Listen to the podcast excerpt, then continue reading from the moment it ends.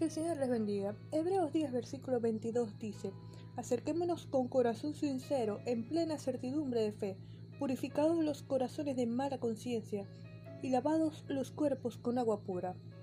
En el contexto que precede a este versículo, el autor del libro los Hebreos ha expuesto la superioridad de Cristo y de su sacrificio perfecto, eterno, voluntario. Y ahora nos exhorta a que nos acerquemos a la presencia de Dios con un corazón sincero, y esto implica varias cosas. Uno, que es un mandato divino. El autor no nos dice, ay, mira, por favor, si quieres, te puedes acercar.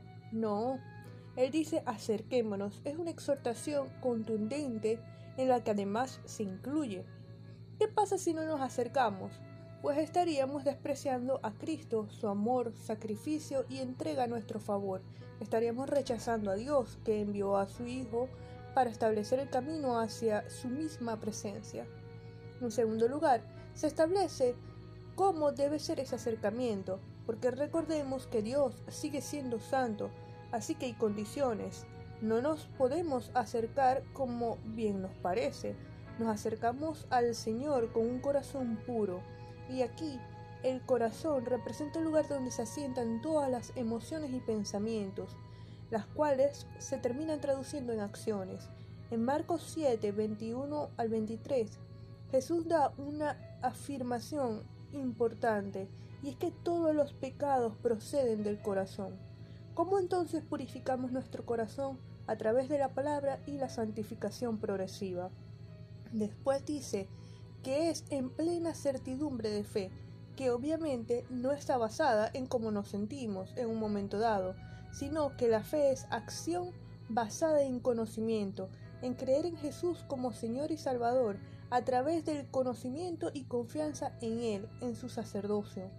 Continúa el autor diciendo, purificados los corazones de mala conciencia y lavados los cuerpos con agua pura, comparándonos con el proceso de consagración de los sacerdotes de la tribu de Leví. Y al final, al igual que Pedro, en su primera carta, capítulo 2, versículos 5 y 9, nos hace ver que ahora como creyentes somos sacerdotes, un pueblo adquirido y escogido por Dios para ofrecer sacrificios espirituales, es decir, vivir conforme al Espíritu, una vida de genuina adoración por medio de Jesucristo. Acerquémonos confiadamente al trono de la gracia, no por nuestros méritos, sino por la maravillosa obra de Cristo en la cruz del Calvario, y llevemos fruto de adoración y servicio a Dios en santidad. Vamos a orar.